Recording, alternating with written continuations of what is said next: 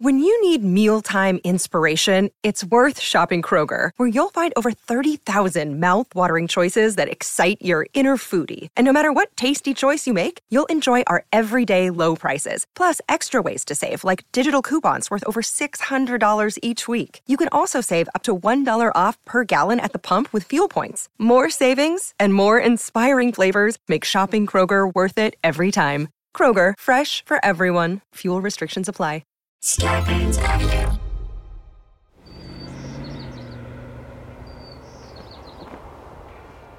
Hey. Hey. What'd you think? About what? Did you get my text? Oh.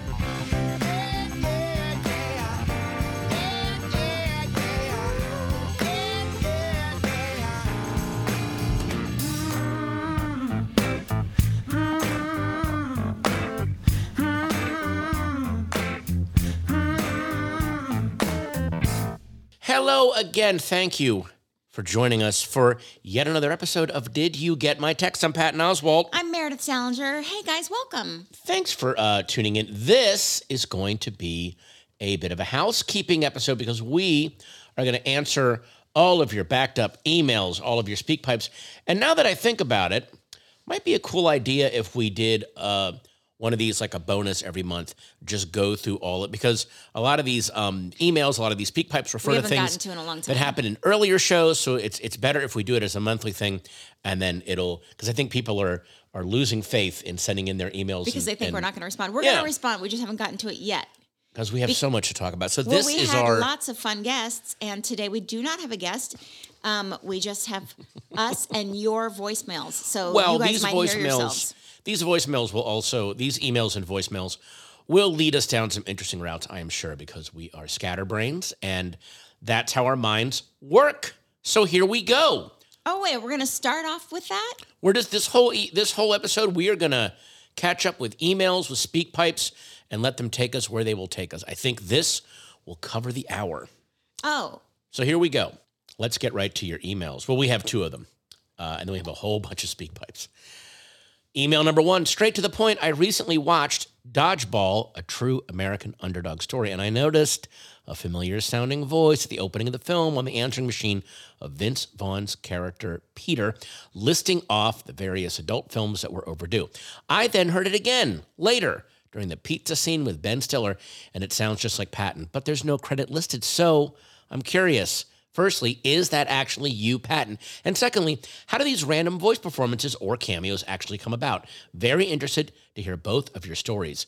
Love the show. Love you both. Keep being awesome. Warmest regards, Mike Wolcott. And then he adds, P.S., hope you visit Detroit again soon for a show. So do I, Mike. Yes, you've got good ears. That is me on both the answering machine and then the weird fetish porn that Ben is watching. They just had me come in and record those really quickly. It was uncredited because it's just one of those fun, we'll just hide them in here, and if you spot them, you spot them, and if you don't, you don't. I have a bunch of those in films. In Wrong Turn 2, I am on the phone with a girl at the beginning. I think she was like an American Idol contestant before she gets murdered. I'm her agent. I do a lot of these things. There's a rich history of actors and actresses popping in to do uncredited voices in films. Very famously in Rosemary's Baby, the phone call that Mia Farrow makes to the actor who was blinded, and that's how her husband got the part. That is, of course, the voice of Tony Curtis. Ooh. There are also, if you listen in Jaws, when the Coast Guard is calling in to talk to Quint, that is Steven Spielberg's voice on the radio. So there's all kinds of there's little people you can spot. And that's happened to me a lot in different... even on the show, The Goldbergs, that you're the narrator on. Well, but I'm credited for that. I mean, I don't think you are. Yes, I am. Maybe in IMDb, but not on the... No, I'm credited. Oh. Oh, yeah. No, trust me. I'm credited on that one. And by the way, that I pop up in so many things, voiceover, that I've been credited with things that I have not done. One of the credits on my IMDb, and it even popped up in a recent article about me on Cracked.com, 15 Things We Forgot Patton Oswalt was in the video game Dead Rising 2, the character of Randy Tugman. Sounds like me. Would have been cool if it was me. Dead Rising 2 was a great franchise. Well, Dead Rising was a great franchise. It was not me. And I've done a lot of video game voices. Do you know who it was? I have no idea. But it sounds like me. But it's credited as me, and people think it's me. But I listened to it because I was like, I don't remember doing that. But there's a lot of stuff I don't remember doing. So I went and listened to it and said, boy, that's close, but it's not me. It's just not me. And, you know, I mean, I'm in Grand Theft Auto. I'm in Minecraft. I'm in a lot of different video games. And is that all voice? Like, have you ever been on camera and not credited? Because I have. Hang on. Have I ever been on camera and not credited? I don't. I think I've always been credited when I was on camera, but I can't. Maybe I wasn't at one point. What were you uncredited as on camera? So someone could see you? Yeah, you can see me. What? I'm in the 1980 John Huston film Annie. And there, I don't have a credit.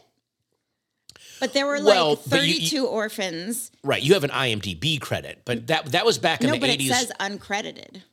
Oh, yes, uncredited, yeah. But you still got it listed on... I mean, I still worked on the show, but there was a list of orphans, and for some reason they didn't credit me. Well, my Dodgeball thing... I'm in it. My Dodgeball thing isn't even on my IMDb.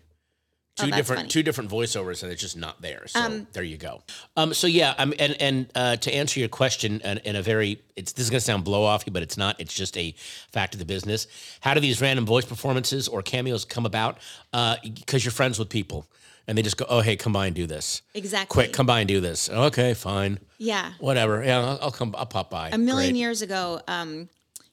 I had just graduated college, and, you know, Matt Damon was one of my best friends at college, and Chris Moore produced a movie. He was also he was my boyfriend's roommate at college, and they did this movie, and what the hell was the name of it? Oh, my God, it's so long ago, but it's like Ben Affleck and Matt Damon and Sam Rockwell, and anyway, I'm in it.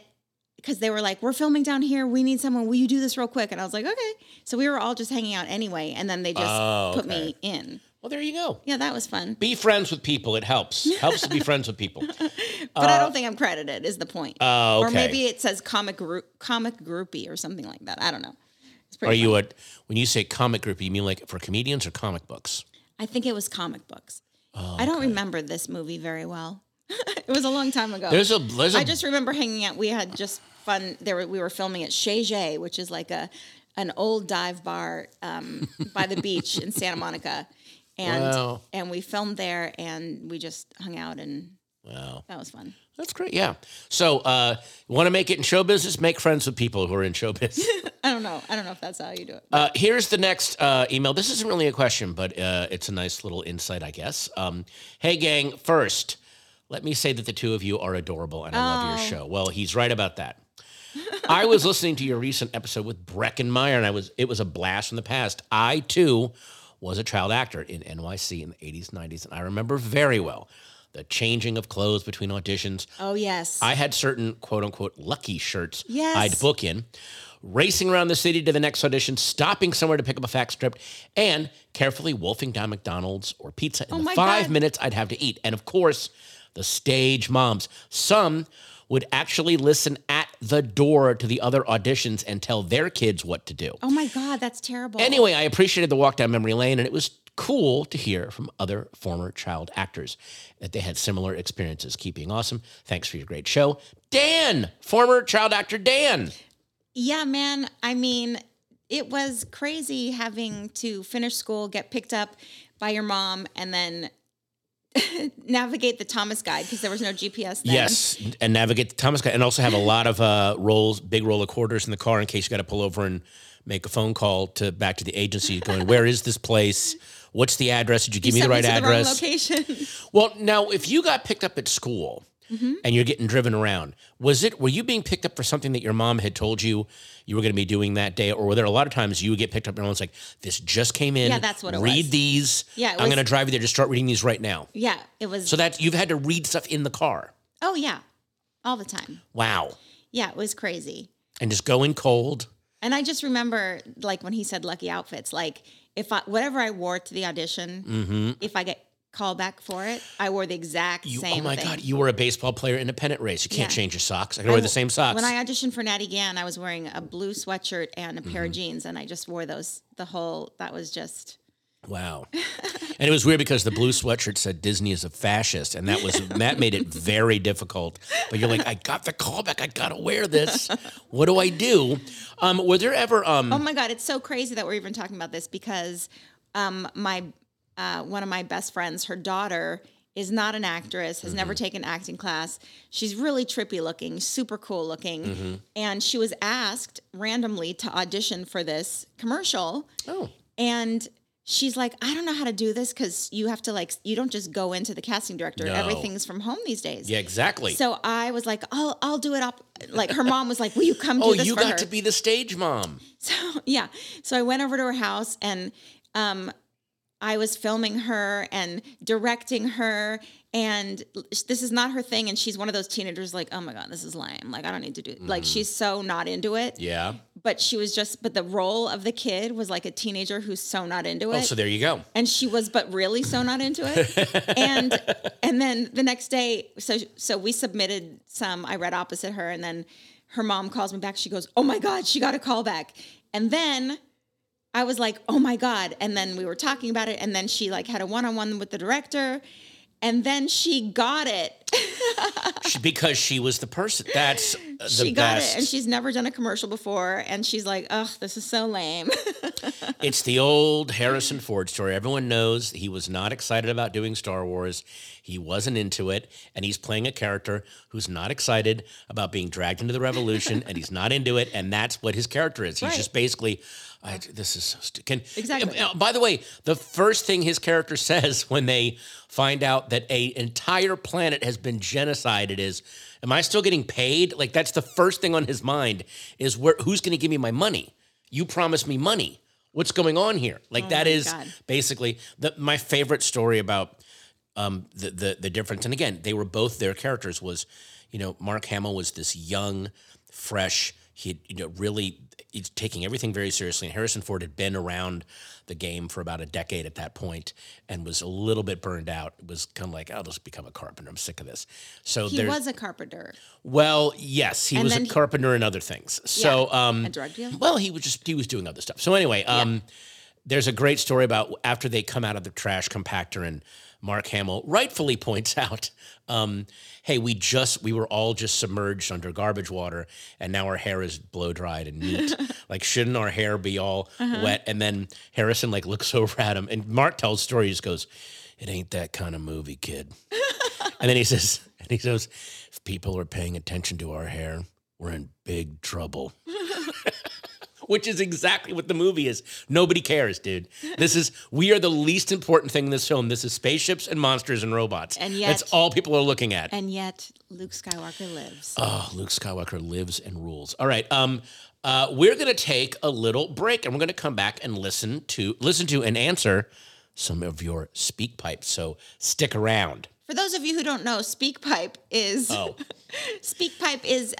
little button on our webpage for our podcast, and you just go on there and you press it and you record a voicemail, and it then we can play it on the air. Yes. That's what a speak pipe is. That's a voicemail. And okay. At the end of this episode, we will make sure to give you both the email and where to leave your speak pipe, and we'll be right back.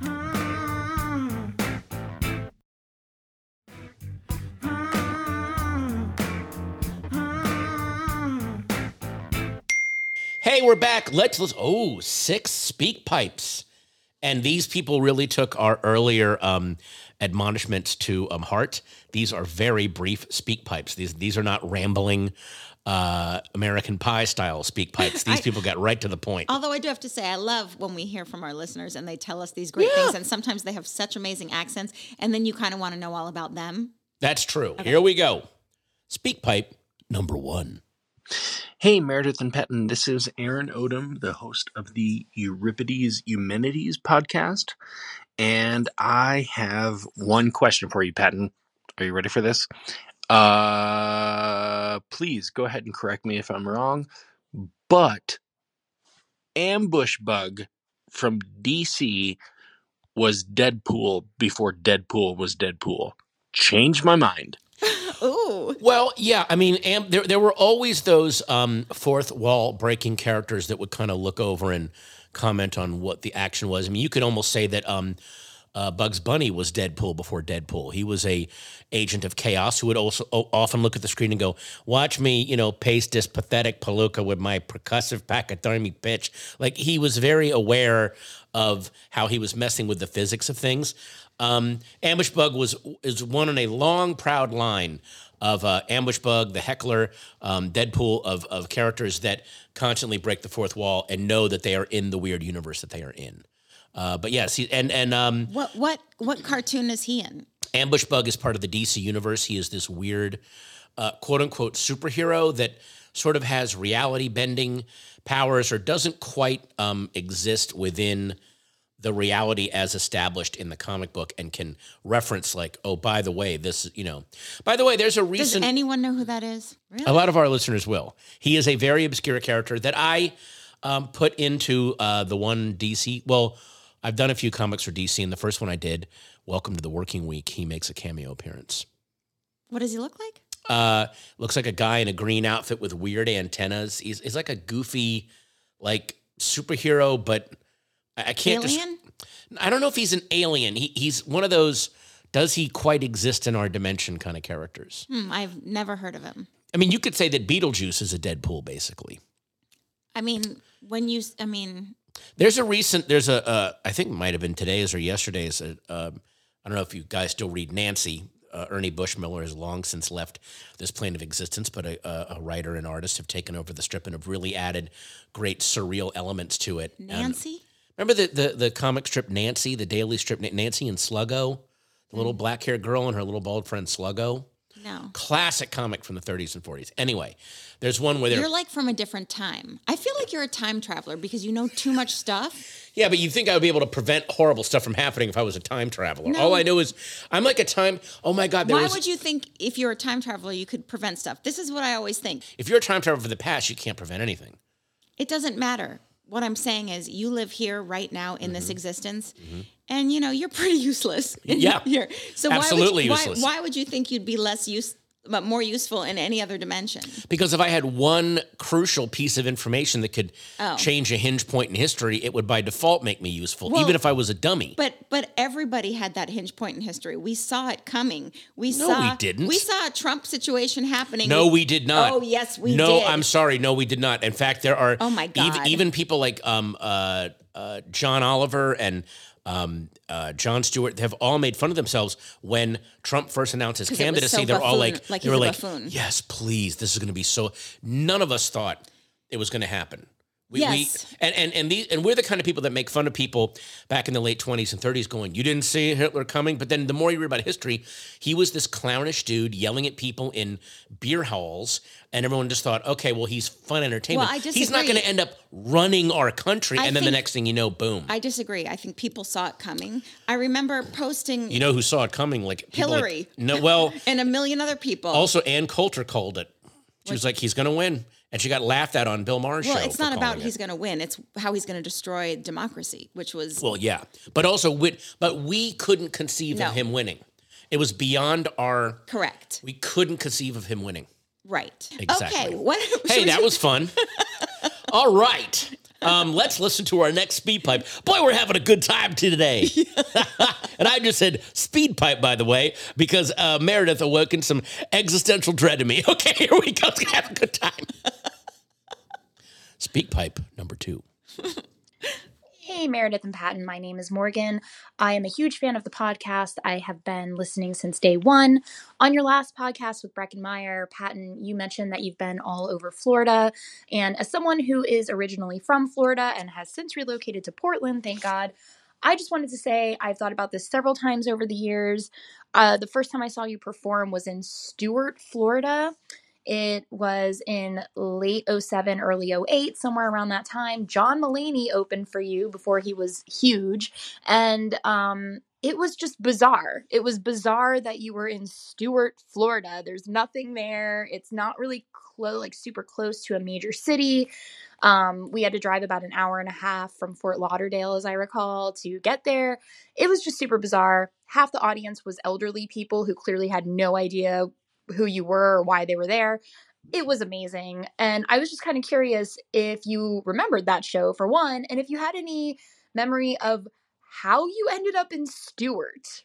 I can tell you exactly how I ended up in Stewart. I cannot remember the name of the theater. It was a very small theater.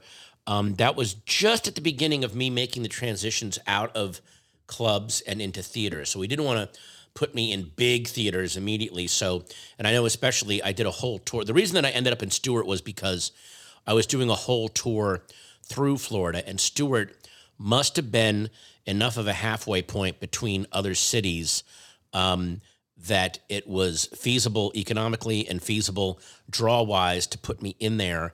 And yeah, it was, you know, this is a bit of a brag, but if one of the few skills I can actually brag about is being able to spot amazing talent on the way up. So a lot of the people that I've had open for me over the years, people like Kyle Kinane and John Mulaney, and, you know, even people now like Orlando Leba end up, the reason that I am drawn to them is because I can see the megastar they're going to become. I can see how amazing their voice is. And he was one of those guys that I just said, well, I'm going to have him open for me as long as I can have him, because it ain't going to be long. That must have been, I was trying to establish a presence in theaters. So you start small. And I roamed all, I remember that. I remember that might've been in December as well. I think it was in wintertime, because that's a great time to tour in Florida.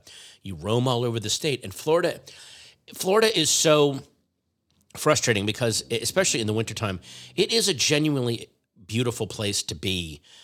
It just visually, it's so gorgeous, but it draws a lot of psychosis to it at the same time.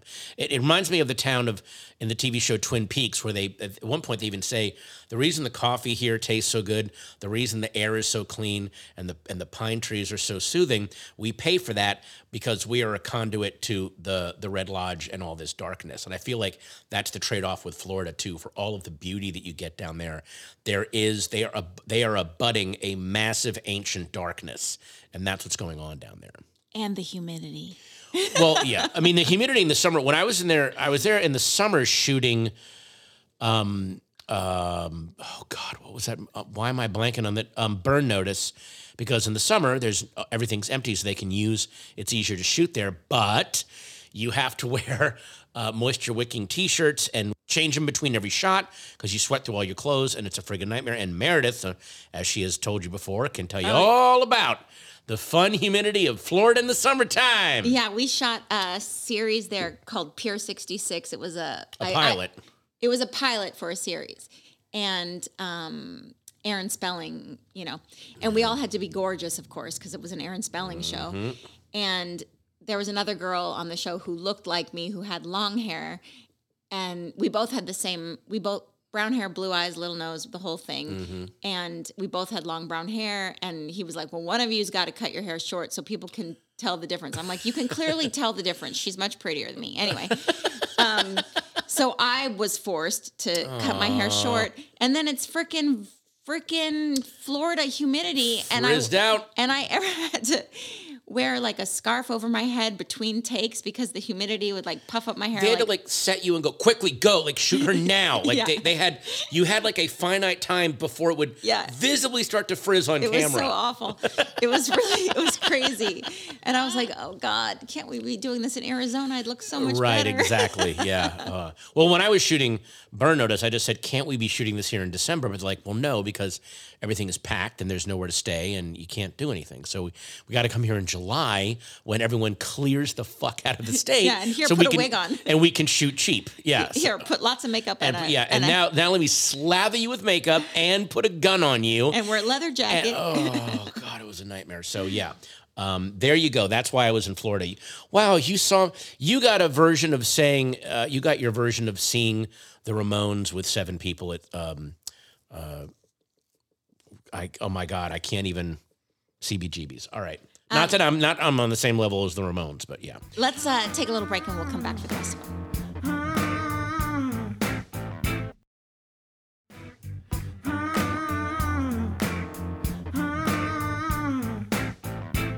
Hey, we're back. Thanks for sticking with us. Let's go through some more Speak Pipes. Speak Pipe number 3.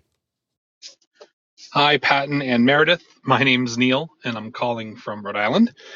My partner and I love both you guys, and we love the podcast. And I promise I'm going to keep this one short. Meredith, back in 2013, you appeared on Will Wheaton's Tabletop to play Quirkle, and I think 12 days. And you returned in 2015 to play Sheriff of Nottingham. Given that and Patton's predilection for Dungeons and Dragons, what is the tabletop gaming situation like at your house? Do you guys have a collection, or at the very least, copies of the games that you played on the show? And Patton, have you participated in anything D&D related recently? That's a great question. Oh, boy. Where do you want to start? Well, first of all, oh, my gosh, we need to tell the story. First of all, yes, I played Quirkle on that show, Tabletop, and scored a very rare on-camera double Quirkle, which is very hard to achieve. Yeah, never happened in the history of time. Crazy. Anyway, I did it on camera, and I was so proud of myself, and it was very exciting. But the best part about it was I was home, and Quirkle is one of my favorite games. It's very addictive. When I was asked by Will to do the show, a day or two before the show, they sent me the names of the games we would be playing so that I could get familiar with how to play. Mm-hmm. And I already knew how to play Quirkle. It is, by the way, not difficult to learn. Like a 5-year-old can learn how to play it. It's super easy. But it's such a wonderful game. Yeah. And it's really, I brought this game to Patton and Alice when we got married. Uh-huh. And I was like, it became our favorite tabletop game. We were playing it addictively for a really long time with my parents, and everybody. And it's actually how Patton asked me to marry him. We had been playing Quirkle, and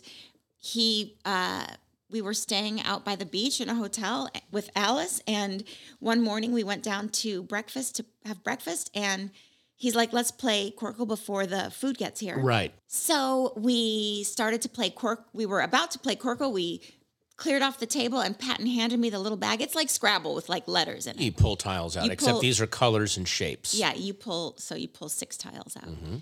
But he rigged the bag in such a way that I could only reach into the bag and get these specific 6 tiles. I rigged it so that if you shook the bag and held it, it felt like a full bag. What I did was I undid the sewing on the inner lining, so I put all of the tiles except for 6 of them in the bag. The rest are all trapped on the inside. So you but then you reach and go, why are there only 6 tiles in here? And I pulled them out, and on the back of each tile it said, it was different. Each one said, will you marry me, Meredith Salinger. It's 6 tiles, folks. I had to have 6 tiles. And so, yeah. And then I got, again, but that was like one of the many things that we bonded over was our love. I love board games. I was a big fan. I don't live close enough to justify the drive over there, but there's a place over in Glendale called Game House. We did go there. I beat your ass in Battleship. God, just humiliated. Oh, that's another one. So Battleship is one of my faves. Yep. Love Battleship. I definitely have strategy. Yes.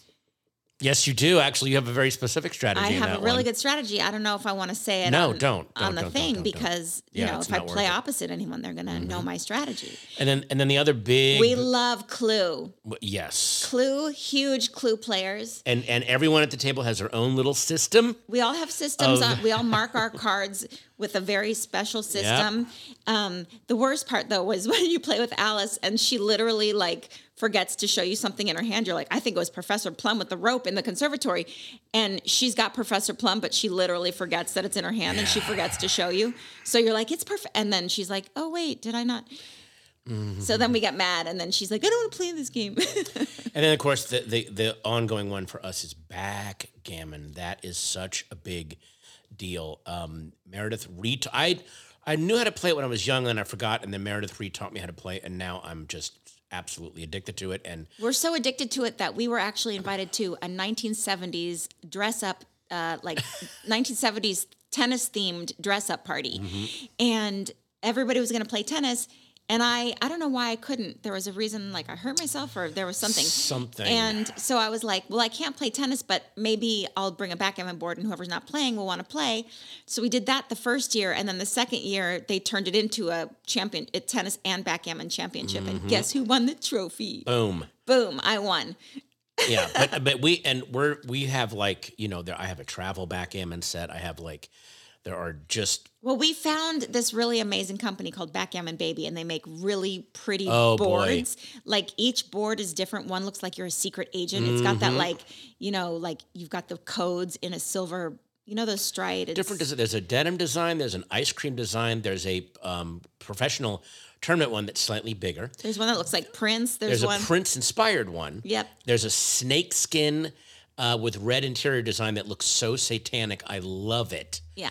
They're pretty cool. They're really groovy. So anyway, and that's also, by the way, for those listening, you know, it's really hard to find a gift to give at Christmas. And I'm not saying go buy this company. I'm just saying...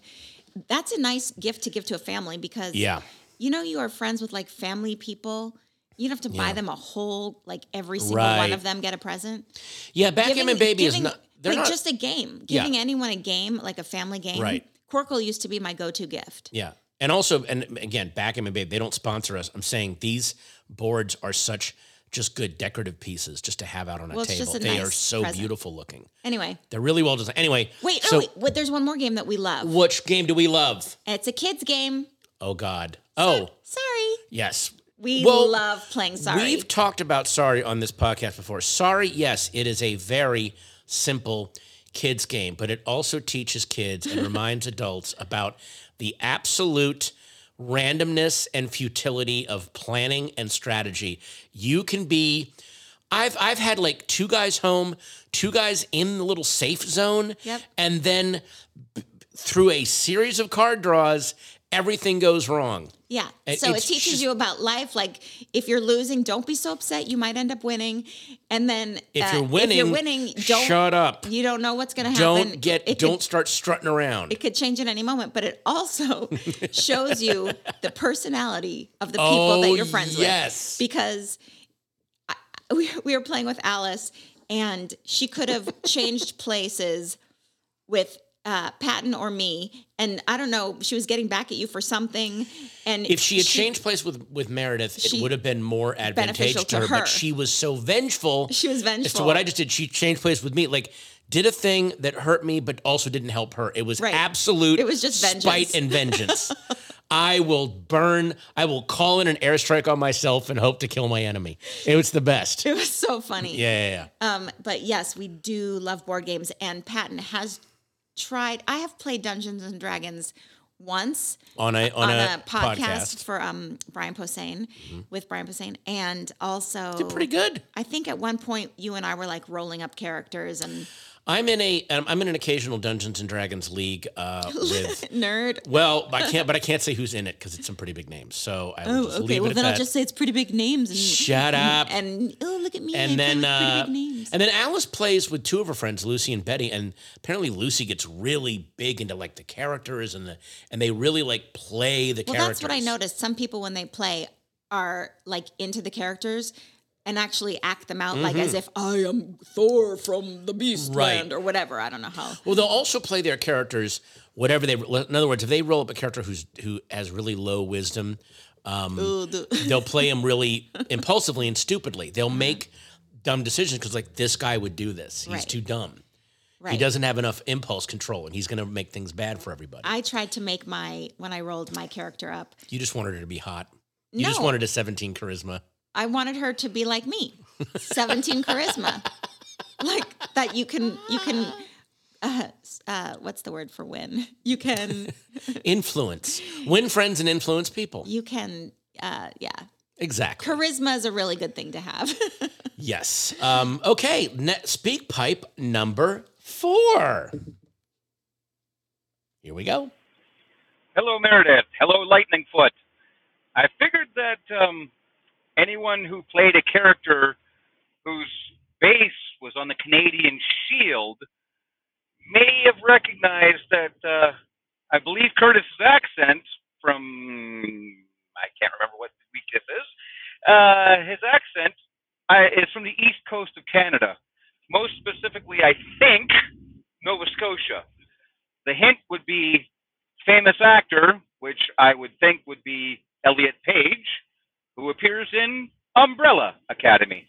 We have had a bunch of people comment on this topic. We did a podcast a while ago, and one of the speak pipes the person who spoke had this really trippy accent. Like, we just could not place where it was from. So we posed it to our listeners to help us figure out where this was from. And we keep getting different answers, but that, you know, somebody actually called us imitating the accent from someplace, but it's hard. Dialects are so interesting. You just... Yeah. Well, it's interesting how they also, dialects are linked depending on how you travel. You know, there are... You know, the Southern accent is just a mutant version of a British or English accent or a Scots accent, because those are the people that settled down south, and then that just evolved over time. Again, I was so thrown by this. I read the Umbrella Academy comics. I don't watch the show. I know that Elliot is in it as a major character, so I'm assuming that is what all those clues were leading back to. But unfortunately... you stumped us, so it hit a cul-de-sac. Right, we still don't know. And, you know, we'll take your word for it, perhaps. But we don't know. Could be. We can't vet it. We've got 97 people telling us different places. Hey, it's from Baltimore. Right. Well, with that in mind, let's listen to this next Speak Pipe, which is a bit of a rebuttal. Ready? Yep. Hello, Meredith and Patton. My name is Jacob Mundell, super fan. I want to guess where that gentleman is from who sent you a soundbite of his dialect. I think he sounds like my friend from Pennsylvania. Pennsylvania has a rich history of unique dialects, and when he said that his clue is the umbrella, I think the umbrella is from the Morton Salt logo with the little girl with the umbrella. Morton Salt is based in Chicago, but they have a factory in Fairless Hills, Bucks County, Pennsylvania. I don't know which celebrity would be from there, because there's lots of famous people from Pittsburgh and Philadelphia, but maybe he means a more specific famous person from Fairless Hills or Bucks County. I love you both. I saw your show in Chicago, Patton. Thanks for your great vibes. Meredith, thank you for your great vibes. Shove it in your pipe, set it on fire, blow it out your ass. Love you both. Thank you so much for the Tuesday vibes. Have a good day. Bye. Oh, my God. Wait, is that something that he said? I have no idea. Is that a thing? Wow, he sounded so collegiate, and then he ended it with like a very shove it up your ass kind of thing. That's kind of nice. Well, you know, he's from Chicago. That's what you got to do. I don't think that it's I don't think it's Morton Salt. That's too much of a stretch. He wouldn't have it. Well, it's based in Chicago, but they do have companies have factories everywhere. It would have to be, I'm going to go with the Elliot Page, Nova Scotia. The only way we're going to solve this is if that dude's got to call back. He's got to call back and say where he's from. And the state of Pennsylvania does have a crazed amount of different accents just within one state. It's pretty amazing. Eastern Pennsylvania, Western Pennsylvania, of course Philly. All those accents are just wow, all over the place. I don't think that this guy is. I don't think that his guess is correct. Sorry, but thanks for calling in. I'm going to go with Elliot Page, an umbrella. Okay, but she didn't say anything. It's just what was the clue about the famous person? Something about, he said umbrella, and he said from. Also, what did he mean when he said one of you played a character whose face is on the Canadian Shield? I don't know. One final Speak Pipe. Here we go, folks. Are you ready? Speak Pipe. Number 6. Hi, Patton. This is your friend Tom from Oregon. I'm calling in response to the guy yesterday who left a message, and you were trying to place his accent, and you seemed to think he was from Baltimore. And for me, it was more of like an upper Midwest thing. But as far as the Baltimore accent, my mom, she's from Dundalk, and my father, he grew up in Hollandtown. And I have strong Baltimore roots. I mean, we go visit my grandparents. They had a row house over there across from Hare Run Park near Blair Road. And I feel like as far as identifying a Baltimore accent, I'm pretty good at that. And I don't think this feller, I mean, I'm sure he's a nice feller and everything, but I don't think that was the accent. So just wanted to pass that along. Hope y'alls are doing good. Have a good day. Bye. That's funny. Damn. Patton, you do an accent like the dude who just called. Which you hate when I do. Yeah, it really is a turnoff to me. I'm sorry. Well, that was... all he needed to say was Dundalk. Dundalk and Essex are the two... they're like very, very working class towns. They were kind of like what John Waters sort of based his Baltimore world in. And I remember when I used to work at the... God... Comedy Factory Outlet in Baltimore. Do they sell coats there? That would have been more entertaining than what they put on stage. I worked at the Comedy Factory Outlet on. Sounds like the Burlington Mall. Yes, exactly. Well, Burlington Coat Factory. It was on. It would call these nights called Buck a Yuck. 6 comedians for $6, or as we called it, Pack a Hacks. And the hack comedians would always do like something dumb, and then they would either mention Dundalk or Essex. Those are the two cities that the dumb people came from, and that's where you could. Just like if you're a hack comedian up in Seattle, we'll drop a reference to Renton. Washington. So there's always the, what's a town nearby that everybody makes fun of? So those were the two, even though, Dundalk and Essex, yes, they are very working class, but they do have a lot of character to them and a lot of genuine life rather than cosmopolitan blandness. One of my favorite up and coming comedians, that kid, Scott Seiss, who does those great, TikToks of the angry IKEA employee with people bothering him. Well, if you listen to him talk, he has barely gotten rid of his Dundalk accent. He is from Dundalk, and he's got a strong Baltimore accent bubbling under the surface. I love him on TikTok. He's so funny. And by the way he's talking, those are people in Dundalk when they're angry. They do the whole, I'll get right on that. Like there's so much rage up there, but it's kind of beautiful. I like that you can pose a question and get answers from a multitude of people. Yeah. Because you can't Google that. No. You need friends around to help you figure it out. You got to have friends, folks. And let me tell you something. If the guy that called in with that original question could call back and leave us another speak pipe, we will hear your answer on our next round of, I don't want to call it a listener mailbag. No, But like, it's so great. But we'll call it Pipes and Posts. Pipes and Posts. Welcome to this edition of Pipes and Posts. It's so wonderful. So, okay. You can have your listeners help you figure the things out. That's why Twitter's also great. I hate when someone posts something on Twitter that's actually like a legit question, like, how do I, they post a picture of a plant or something like, how do I get this to grow better? Any gardeners out there? And someone's like, Google's your best friend. Yeah, I know. And you're like, dude. But then there's questions like, hey, what have you been in? Now that's a Googleable question.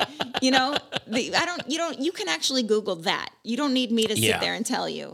Yeah. It's like, God help me. God forbid I want some human contact. I'd like to actually talk to somebody and go, hey, did anyone grow a plant like this? What do you think? Why don't you put it in Google?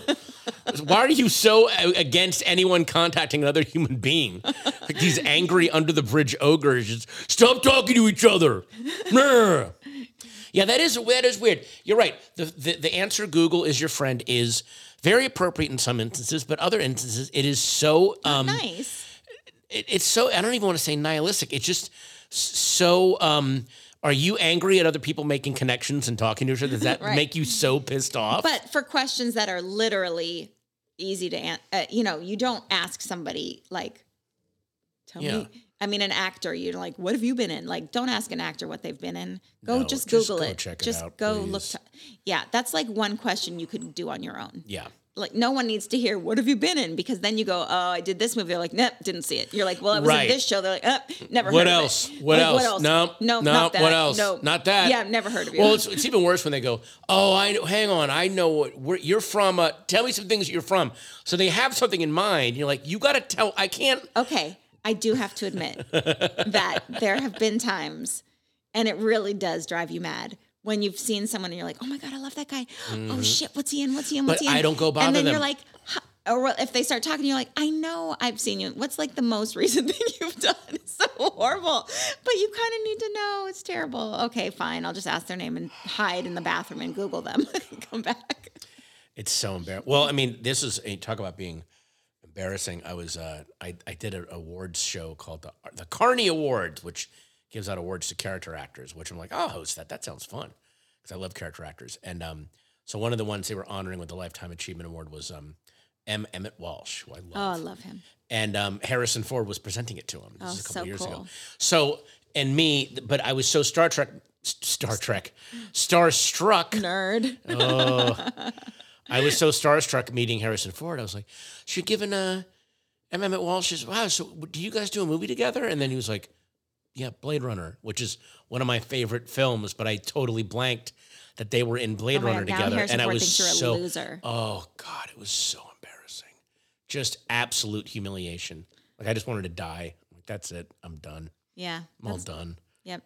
He's not going to fly me around in his plane. You looked lame in front of Harrison Ford. He's not going to fly me around in his plane and then crash in a campus somewhere. But you did do a movie with him. You were the star of Secret Life of Pets 2. And we never had a scene together. Yeah, so. But you were in a movie together. Why is Harrison giving you your best voiceover award? Would you guys make a movie together? Yeah, Secret Life of Pets 2. Huh? You ever hear of it? Google's your friend. Oh, baby. Oh, my God, that's so embarrassing.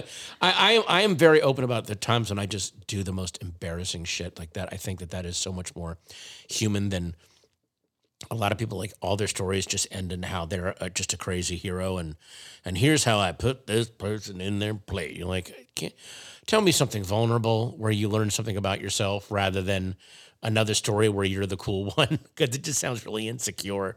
I prefer the stories from, like, listen to this shitty thing I did. Well, that's why you're a comedian and you tell all your embarrassing stories on stage. And that's true. Do you have some. Oh, boy. Holy shit. Yikes. So, that was a wonderful collection of posts and pipes. And if you want to send us an email that we will now be better about answering, where do they email? They email to hey@didyougetmytext.gmail. Did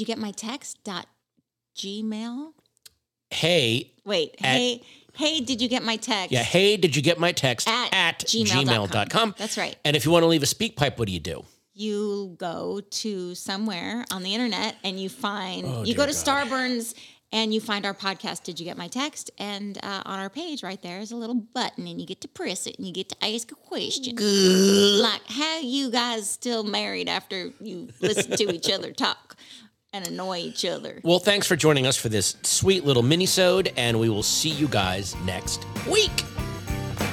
This podcast is a production of Meredith Salinger and Patton Oswalt, in association with Starburns Audio. Executive producers are Cliff Dorfman and Jason Smith. And if you have questions for us, send them to heydidyougetmytext@gmail.com. And don't forget, subscribe to this podcast. It's free, and it helps us get to keep making the show. Starburns Audio, a podcast network.